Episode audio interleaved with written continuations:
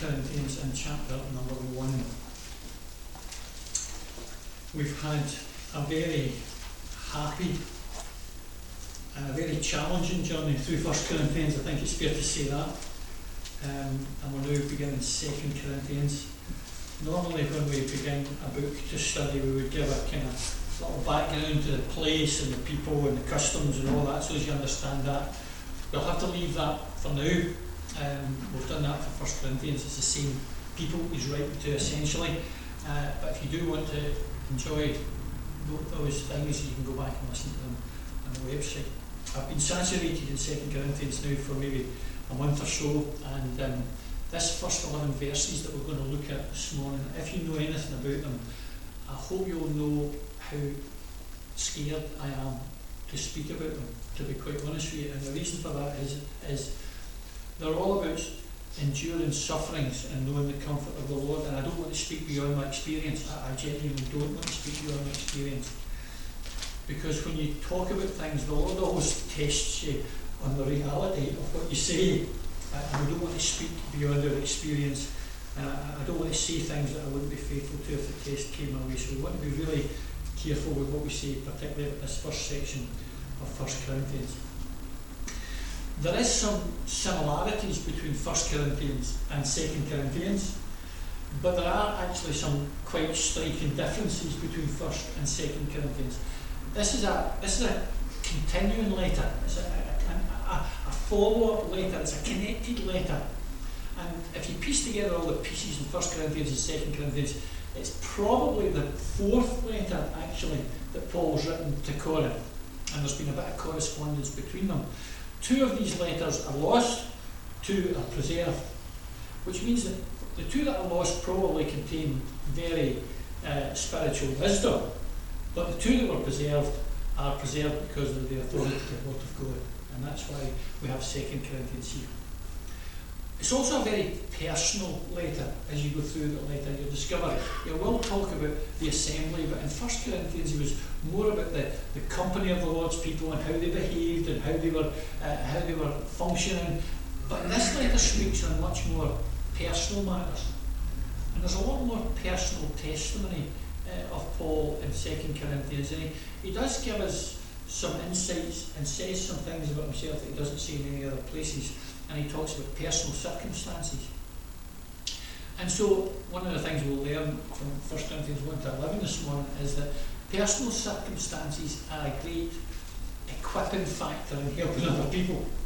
So, Paul, as we read this book, is not speaking beyond his experience. He's not afraid because he's been through it and he's in a much better position to give ministry in these things than I am. But it is a very encouraging letter we see it talks about challenges, it talks about persecutions, but it's a great challenging letter, and particularly in this first section, 1 to 11, if you just look at it, look and see how prominent his theme of comfort is. Comfort. He wants to bring comfort to the Lord's people. So, so let's read the verses and we'll, we'll see how we go as we go through this study. It's a big uh, section with a lot of truth in it. We'll try and get through it as best we can. Paul, an apostle of Jesus Christ by the will of God, and Timothy, our brother, unto the church of God which is at Corinth, with all the saints which are in Achaia, grace be to you and peace from God our Father and from the Lord Jesus Christ. Just stop there. That introduction, we'll say no more about this. That's not just a, a platitude formal introduction by, by Paul. This is something really, really important. He wants to give greetings. He wants to have a fellowship with others and what he's going to say. But notice what he says Paul and apostle, right? So what he's saying is, look, I've got authority when I'm writing this letter to you. Now he's been challenged at Corinth many, many times by what they call super apostles. There's people there that are trying to undermine Paul's uh, authority to say that he's not really speaking for God. And Paul says, listen, excuse me, Paul an apostle. So he's not boasting, he's just saying that he has the authority to speak on the behalf of God. And while others will challenge him and others will undermine him, he has the authority to speak. Is the authority of God. Folks, that's really important. because the writings of the Apostle Paul are being very severely and overtly challenged in the 20th century that we live. People say things like, but that was only Paul. That's what they'll say. And Paul says, no, excuse me. I'm not boasting. And he'll, he'll talk about his conversion. He saw the Lord and he was specially commissioned by the Lord. And time and time again he'll call himself an apostle. So the greeting is a, a greeting of desire of grace and peace for the people, but it's really him establishing what he's going to say is authoritatively the word of God. And we'll see no more about that introduction. We'll say more about these next few verses as we go. Verse 3. Blessed be the God, even the Father of our Lord Jesus Christ, the Father of mercies and the God of all comfort who comforteth us in all our tribulation, that we may be able to comfort them which are in any tribulation by the comfort wherewith we ourselves are comforted of God. For as the sufferings of Christ abound in us, so our consolation, that word consolation, as we'll read it, is exactly the same word as comfort, it's a different word, just the same word so our comfort also aboundeth by Christ. And whether we be afflicted, it is for your consolation, comfort, and salvation, which is effectual in the enduring of the same suffering which we also suffer. Or whether we be comforted, it is for your comfort and salvation. And our hope of you is steadfast, knowing that as ye are partakers of the sufferings so ye shall also be of the consolation and comfort. For we would not have you, brethren, to be ignorant of our trouble which came unto us in Asia, that we were pressed out of measure, above strength, insomuch that we despaired even of life. But we had the sentence of death in ourselves, that we should not trust in ourselves, but in God, which raiseth the dead who delivered us from so great a death, and doth deliver, in whom we trust that he will yet deliver us. Ye also helping together by prayer for us, that, for the gift bestowed upon us by means of many persons, thanks may be given by many on your behalf. And that is the word of the Lord. The Lord will bless the word with you. Paul's language is not always the easiest to follow. And so when we read, we have to take care when we read and make sure we're understanding exactly what he says. When you read this letter of 2 Corinthians, it very clearly exposes the fallacy of the modern gospel message that says this that God wants you to have your best life now. That is an absolute fallacy. If you went to a Christian bookshop and you were around the Christian bookshop, you would think that Christianity is all about being comfortable, all about being in ease, all about enjoying the things of this world. And Paul's going to say that being comfortable and enjoying God's comfort are not exactly the same thing, they're quite different. You know what people say these days? If you have enough faith, Name it and claim it, it'll come to you. If you have enough faith, you won't never be sick. If you have enough faith, you'll never be poor. If, if you want a, if you want a Mercedes, if you have enough faith, you, you'll get it. Well, folks, if ever there was a believer who was strong in his faith and consistent in his faith, it was the Apostle Paul. And when you read this book, you'll discover this. He never thought about the present he always thought about eternity. Isn't that right? Mm. Sufferings of this present life are not worthy to compare with the glory that is stored up for us in heaven. You'll discover this that Paul was not a man that enjoyed earthly prosperity. Matter of fact, time and again, you're talking about this book about the times he suffered poverty. now, he's no greater faith than the Apostle Paul. You'll discover this that he was not a popular man. There was times when people would uh, like him, but there was most of the time when he was actually persecuted. not just by the, the enemies of the cross, but often by professing believers. And he was not a man that enjoyed popularity at all. He was actually a man whose life was more characterised by persecution. And if you read this book, you'll discover this. His life was not a life of pleasure. It was mostly a life of pain. Was mostly a life of. And so this book alone puts to death the modern myth of this prosperity message that says that God only ever wants you to be happy and wealthy and prosperous. And Paul says, Excuse me, I want to tell you that most of my Christian life's not been like that at all. Let's read a few verses later on in the book and I'll show you what I mean. Listen to this. This is Paul in chapter 4. We are troubled on every side, yet not distressed. We are perplexed, but not in despair. We are persecuted, but not forsaken, cast down, but not destroyed, always bearing in about in the body the dying of the Lord Jesus, that the life of the Lord Jesus may be manifest in our body. Okay, maybe happens occasionally, Paul. Oh, well, let me, let me tell you in chapter 6. Let's do what he says in chapter 6. But in all things, approving yourselves to be ministers of God in much patience, in affliction, in necessities, in distresses, in stripes, in imprisonments, in tumults, in labours, in watchings, in fastings, by long suffering, by kindness, by love, and fear.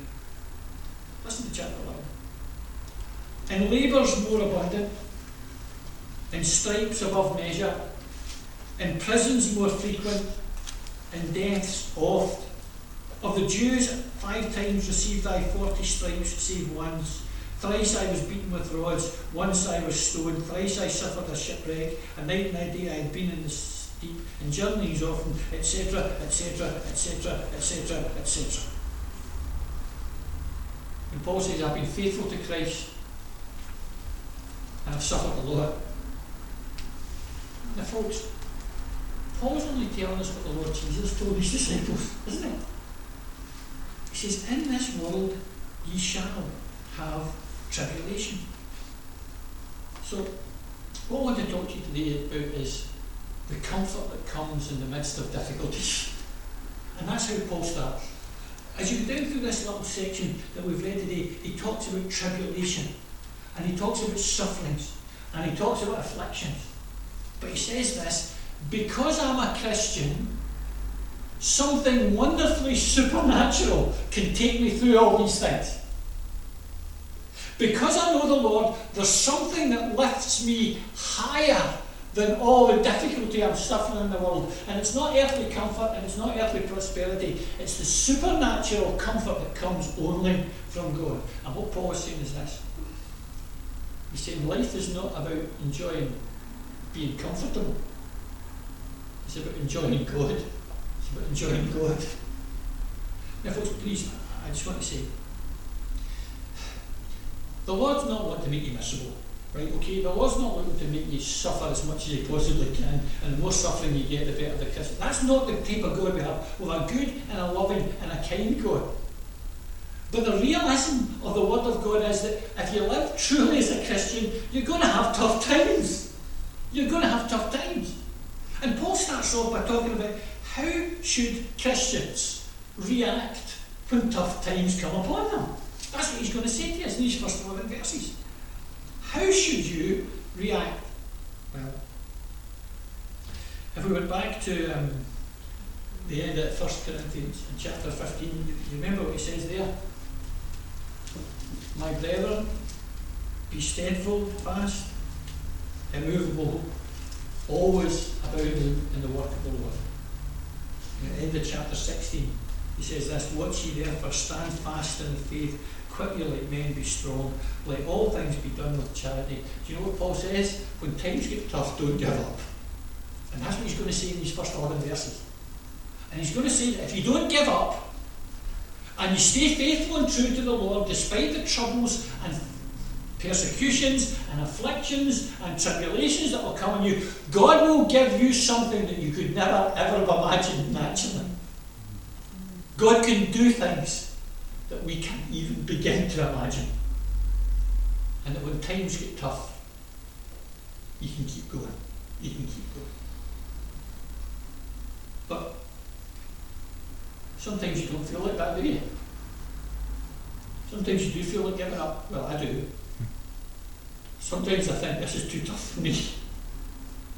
And you come across something that's a problem and, and you think, I think I'll just give it. I think, let me tell you, if you've ever felt like that, don't be beating yourself up because you're not the only one that felt like that. Do you remember the psalmist? In Psalm 73? He's living a godly life and all he's getting is 1 Corinthians chapter 1. That's all he's getting. All he's getting is afflictions and tribulations and persecutions and poverty, and all he's getting. And this is what this is what David says in Psalm 73. I'm looking around at all the, the ungodly, and they're doing much better than me. They've got a better car, a better house, and they're not suffering, and they've got bigger bank balances, and I'm sticking to the truth, and I'm getting, I'm getting. That's what he says. Truly, God is good to Israel, to such as have a clean heart. But as for me, my feet were almost gone. My steps were well nigh slipped. For I was envious at the foolish when I saw the prosperity of the wicked. Do you know what he's saying? Living as a Christian's tough. And it seems as though unbelievers get it better than me. I think I'll just give up and go back. I think I'll just give up. I think I'll just have a quiet and comfortable life like everybody else. This is what he says. When I thought to know this, it was too painful to me until I went into the sanctuary of God. Then I understood. What David is saying is what Paul is going to say in these first 11 verses is we need to look at our trials in the way that God looks at them. And we need to look at our trials not in the light of our strength and our abilities, but we need to look at our trials in the light of the character of a good God that will pour out abundantly from heaven, not relief from our circumstances, but comfort in our circumstances. Comfort in our circumstances. So as we go through this little section, there's four things I want to say in 15 minutes. And if you think I can say four things in 15 minutes, you know. I just want to look at this, the principle of how we get through tough times. When trials and tribulations and sufferings come on, what's the, what's the underlying principle that keeps us going? Here's the underlying principle God is sufficient. God is enough. God is enough. And he says, the God of all comfort. You see that? Folks, we must live our life with a right understanding about the character of God. The modern message is that God is a genie in a bottle. Mm-hmm. You just rub when you want something good. And if you don't get something good, it means you're not rubbing hard enough. Right? God is good. God is not a genie in a bottle to be used like that. But God is good. God is faithful. God is able. God is great.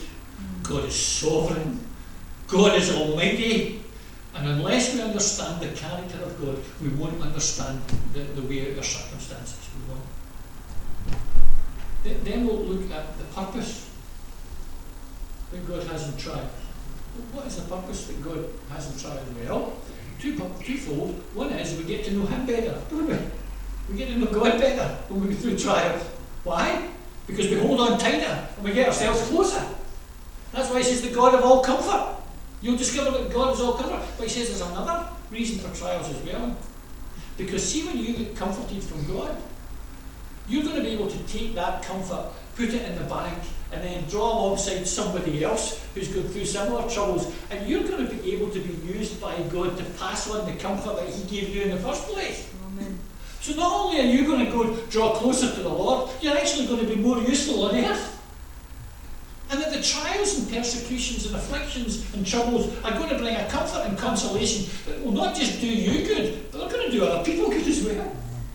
You're going to become a channel of blessing to others. And then there's that kind of predicament. What are you doing, pal? and you come, what benefit is there in this? What benefit is there in this? Here's the benefit. Look at this. That we should not trust in ourselves, but in God. Our troubles and, and, and, and difficulties, they should bring us comfort. And when we get comfort from God, it makes us trust God more. It builds our faith up. You see what they're doing?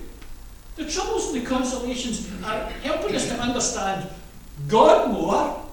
They're helping us to help other people more. And they're helping us to build up our faith more. and you think yourself, but Lord, I really don't want all that stuff. If you don't mind, I'd rather not. I'd rather not. And then right at the end there's a miraculous thing. And it's the prayer. Look at this. Paul's totally convinced that God is sufficient. Totally convinced that God is sufficient. Right? That God will give them all comfort in every circumstance. And he's not doubting one for a minute that God would do that. But look what he says. Verse 11. Ye also helping together by prayer for us. And Paul says there's a mystery here. But one of the things that God uses to minister comfort to me is your prayers. That because you're praying, God's comforting me. No, no. God is omnipotent, omnipotent, sovereign, and great, but He uses means. He uses means. God can do anything without us, can't He? God doesn't need us. but He chooses to use us. And God doesn't need our prayers, but He chooses to use our prayers. And Paul says one of the reasons I'm enjoying the comfort of God is not because just because God is great and God is good and God is sufficient. One of the reasons I'm enjoying this comfort is because you prayed for me. Folks, that really encourages us to pray for each other, doesn't it? Because if we don't pray for each other, we're failing in what God has asked us to do for each other. So, let's just say a couple of things. Trouble is the normal lot of every Christian. Folks, Christians are not exempt from suffering. Or not. We don't get a free pass. We don't get immunity. We live in a world where we're going to have to suffer. And I don't think God's a God that wants to make us suffer. But just by virtue of the fact that we're in this life and we're living for God in a world that hates God, suffering's coming our way. It's just going to come. And so he's, look at the words in this passage tribulation, trouble, suffering, affliction. In the first 11 verses. Boy, that's a kind of miserable way to open a letter to isn't it? Coming your way. It was like kind of, it was like Moses. Remember Moses when the Lord told him to go to Pharaoh? He says, he says Pharaoh's not going to believe you. And so when you go to the people, they're not going to believe you as well. That's a kind of bad job description, isn't it, right at the start? And he said, listen, for a Christian, folks, there are three sources of trouble in life. Right? Okay, at least three. Number one is this. We live in a fallen world. We don't live in a perfect world. And so sickness, injury, bereavement, unemployment, all come our way just because we live in the world. You know, Paul is not exempt from that. Do, do you know he talks in, in, in, chapter 9 or chapter 12? He says, You know, I've got an affliction. And I've prayed three times that the Lord would take it away from me. Some people think it was his eyesight, whatever it is. It's something that he's suffering from because he lives in a fallen world. And he's praying the prayer of faith. He's praying the prayer of faith. And the Lord says, No, I'm not going to take it away. This is what Paul says. Paul says this. And God said to me, My grace is sufficient for thee. My strength is made perfect in weakness. So we just get it because we're here. But God is sufficient. God is sufficient. Peter, however, says there's another way that Christians suffer. Do you know how Christians suffer? What Peter says, what he says. But let none of you suffer as a murderer, or as a thief, or as a busybody, or in any other men's matters. There's times when Christians can behave themselves in an unchristian, ungodly way and bring bad consequences upon themselves, suffering. I remember I, I, I, was, I was in prison and I, I was in prison visiting, you know what I mean that, okay? And I, opened the door and I visited a man, and I introduced myself as a Christian, and he says, Oh, I'm a Christian. Oh, you're a Christian? Oh, that's good. You're a Christian? I said, But you're back in jail. He said, ah, I'm a Christian, but, but, but you've no understanding. He said, Even Paul went to jail. I said, So you're in jail for preaching the gospel, are you? No, he was in jail because he had preached a restraining order against an old girlfriend. You see what happened to that boy? Even if he was a Christian, he'd been behaving like a non Christian, and because he was behaving in an ungodly way, suffering came upon him. That's not what Paul's talking about here. The type of suffering and tribulation and come and affliction that God comforts us in is the suffering and affliction that comes for us because we're a Christian, because we're living as a Christian, because we're being faithful to Him. So Peter says this if any man suffer as a Christian, let him not be ashamed. So, as we read this little section, we're going to not look at it in detail. Listen to this. Trouble, tribulation, afflictions. Now, this is why I'm scared to speak about these things because I'm terrified can actually be beneficial to a Christian's life. And folks, that's not Jim McMaster standing here saying, Lord, I want trouble to make me a better Christian. That's not what I'm doing. That's not what I'm doing. But the Lord's saying this. Trouble, if you're exercised by God and allow God to work in your life, it can actually bring benefits in your Christian life. That's what Paul's saying.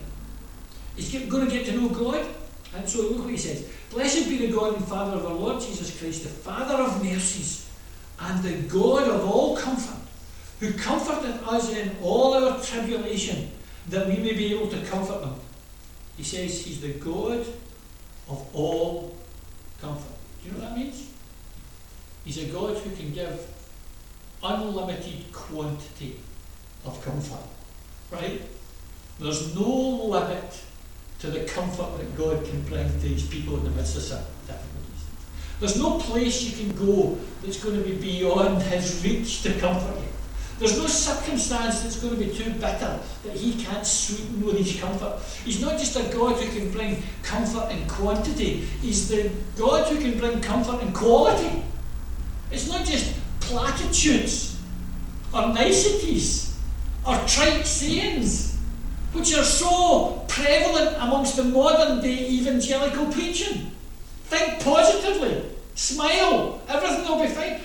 This is not what Paul's saying. Paul's saying that God brings a quality of comfort that can be given any time and any place without limit, and it will be a quality of comfort that can never be sourced in any other place. What is comfort? I lay in the middle of the night wondering how to define the comfort that God gives. God's comfort is not changing your circumstances to make you comfortable, right? We think comfort means comfortable, right? Like the difference between sitting in a three-legged stool and sitting in a leather electric recliner. That's not what God's comfort is. Here's the three components I thought from this passage that are important for God's comfort.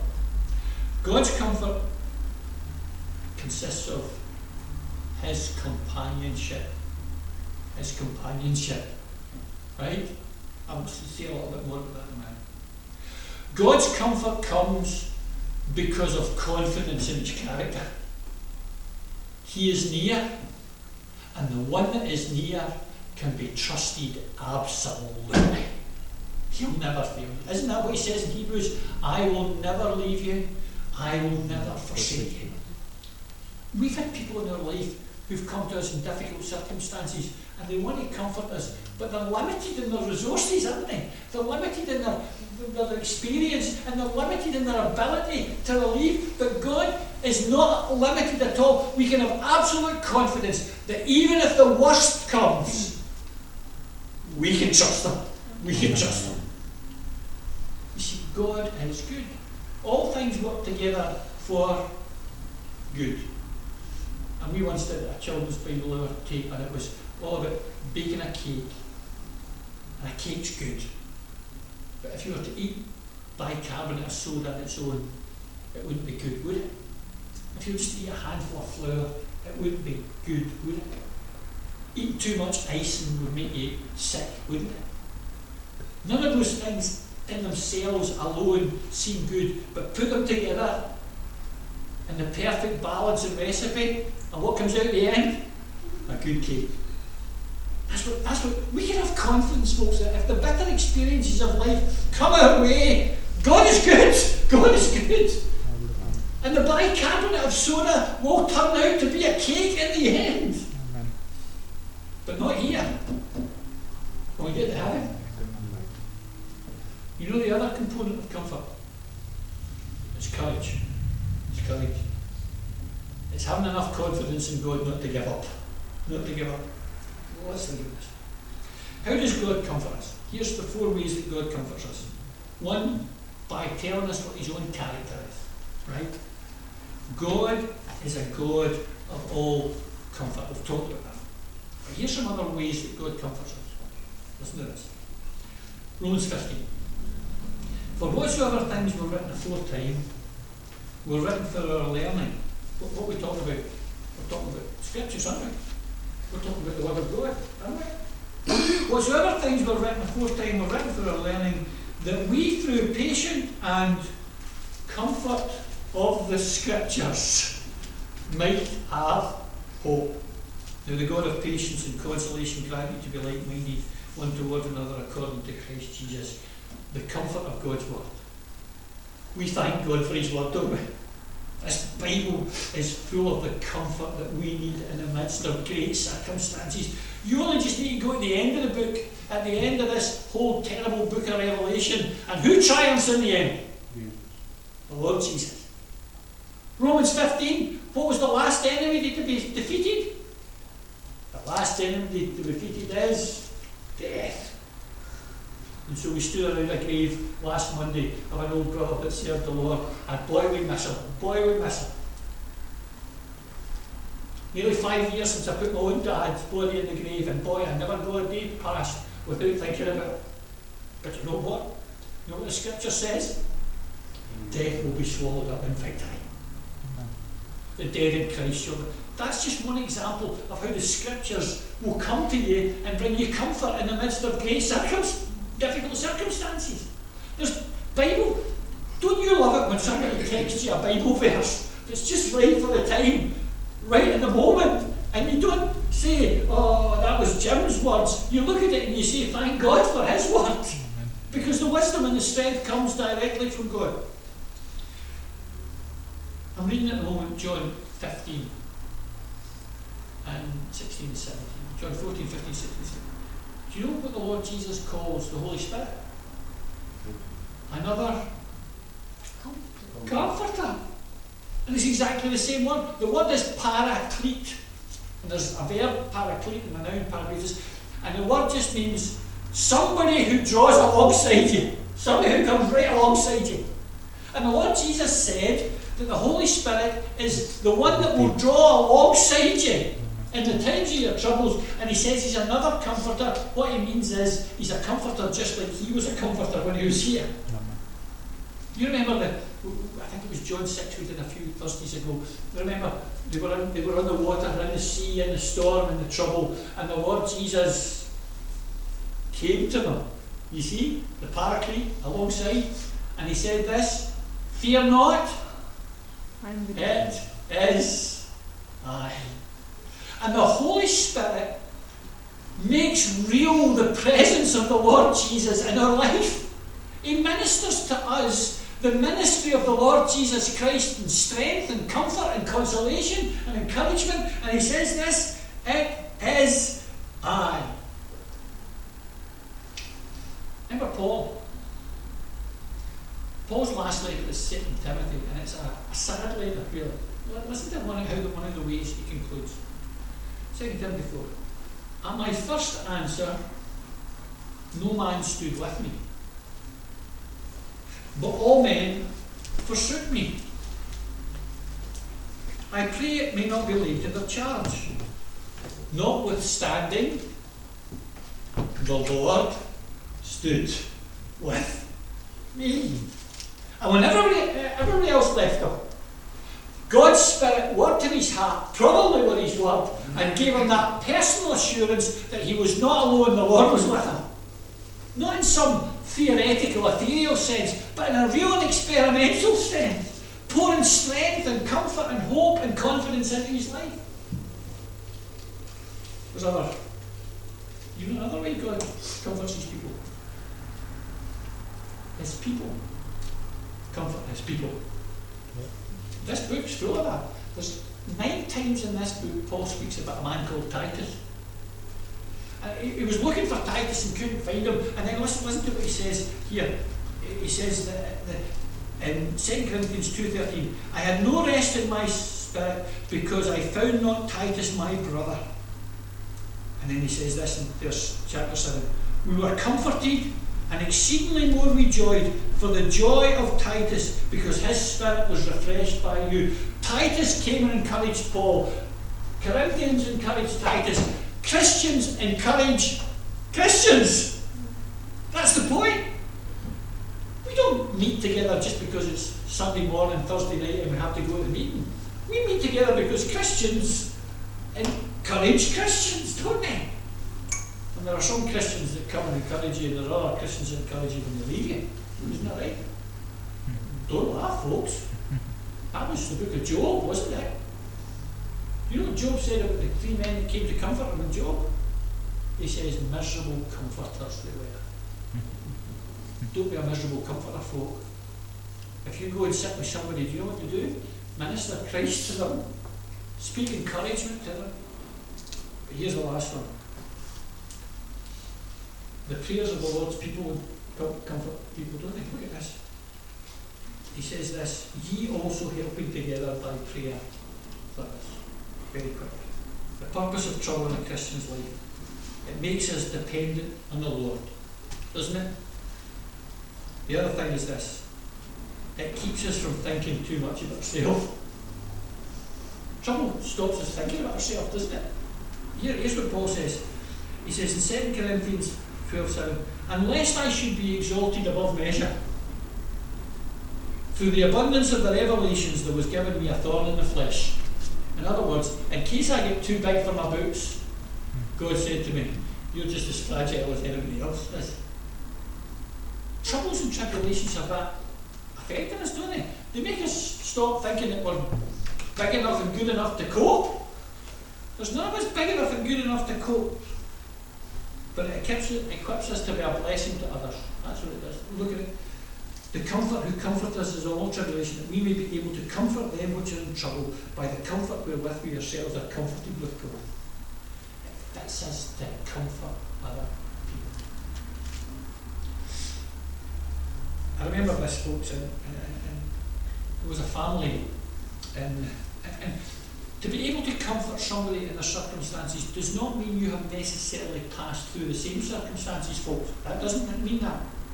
Now, if you've passed through the same circumstances, it gives you an extra kind of string to your bow when it comes to helping people, right? Because you've, you've walked in their shoes, you've walked their path, and you can say, I understand. But to be able to be a comfort doesn't necessarily mean you have to have suffered that. It just means you need to be prepared to share what you know of the comfort that God has given you. You're sharing. I've never been where you are, but where I was, God comforted me. And what He did for me, He'll do for you. And that doesn't even mean have to say anything. I remember a family in Ross Shields. Their oldest son Adam was born with a very, very severe debilitating disease, and they said he wouldn't last more than was it eight years, Janet? I can't remember. Anyway, Adam survived till he was 18. And his mum and dad were totally devoted to the care of Adam, and Adam was just a delightful boy. He couldn't speak, but he could make noises, and uh, he was just a, and you would hear him, he would bring him to the meetings, and he would grunt when he should be saying amen. It was just, you know, it was just, it was just wonderful. And I remember the night that Adam died, I remember getting a phone call from Peter and Hillary saying I was going home. I never lost a boy. Never lost a boy.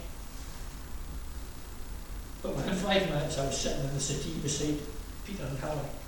If it this got nothing to do with me, this is the goodness and graciousness of God because God has sent people to me to do this to me.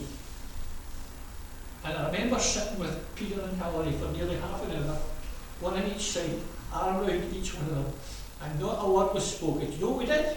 We just wept together. We just wept together. And that was not fancy sermons. That was not theological exposition. That was the comfort wherewith we are comforted of God. We are able to comfort others in their tribulation. Wouldn't you love to be a comforter like that? Wouldn't you love to have a ministry that can go and put your arm around suffering saints and say, We love you? And the Lord will comfort you. And by your very presence and by your very prayers, God ministers through you His comfort to their soul.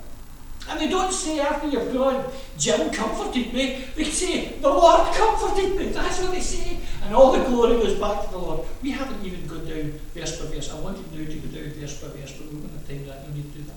But can you see the point? You see what Paul's saying? Listen, it's tough to be a Christian. God is great. God is good.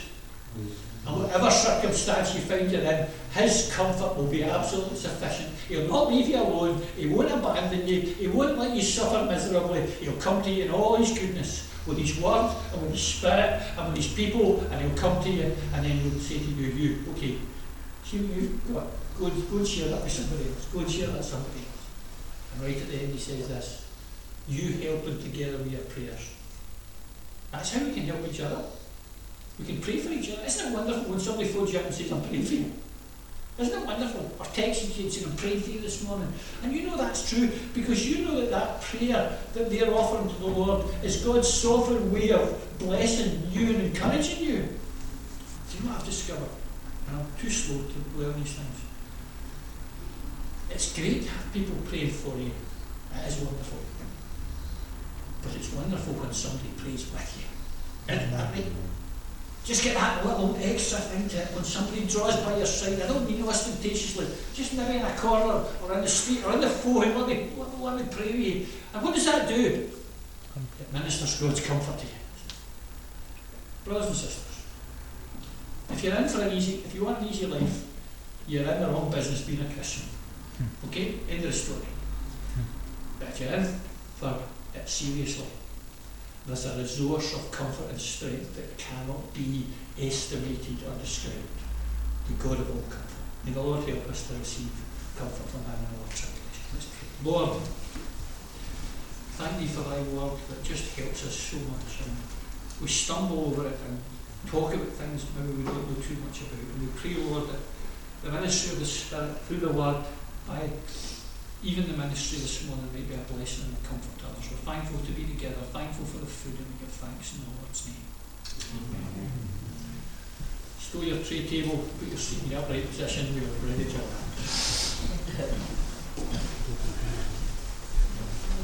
Thank